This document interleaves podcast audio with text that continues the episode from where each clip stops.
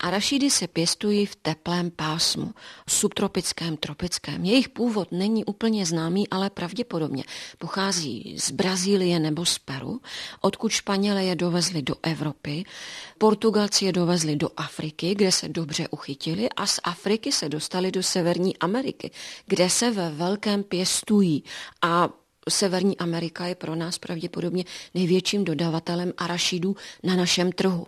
Já když se řekne arašídy, tak si představím velké množství tuku. Je to pravda? Arašidy ano, ve výživové hodnotě se Hanko podobají ořechům, ale hlavně v tom dobrém.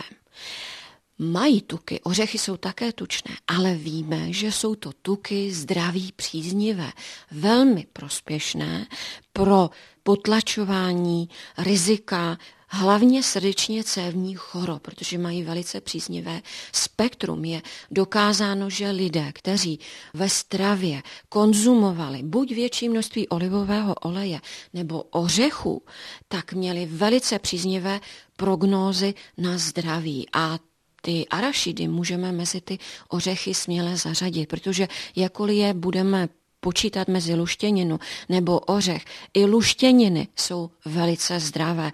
Ano, také mají určitý podíl tuku, ale mají spoustu bílkoviny a i arašidy se používaly jako levný zdroj proteinu například v dobách americké občanské války. V současné době ve Spojených státech se skonzumuje miliarda kilogramů arašídů. Během roku polovina z toho je známé arašidové máslo. Ne tak pro nás. Před chvilkou, Hanko, my jsme říkali, že vlastně to arašidové máslo úplně nevyhovuje našim chuťovým buňkám, aspoň nerozumíme té kombinaci chléb a ta arašidová pomazánka, ale skutečnost je taková, že v této podobě se velice často ve Spojených státech konzumuje. A my to můžeme konzumovat úplně stejně v podobě arašidové pomazánky, kterou bych ale nemazala na chleba. Já jsem z ní totiž vytvořila už celou řadu velice chutných a zdravých prospěšných receptů receptů. A ano, je to takové cukroví, které je nesladké, doslazeno několika kapkami stévie a je tučnější. Jenže v současné době už se ty zdravé tuky přestaly potlačovat a přestalo se doporučovat jí stravu zcela netučnou. Naopak zvyšuje se přísun zdraví prospěšných tuků to proto, že se zjistilo, že se přenastaví hormony, zvýší se pocit spokojenosti, pocit sytosti, tlumí se chuť chutě.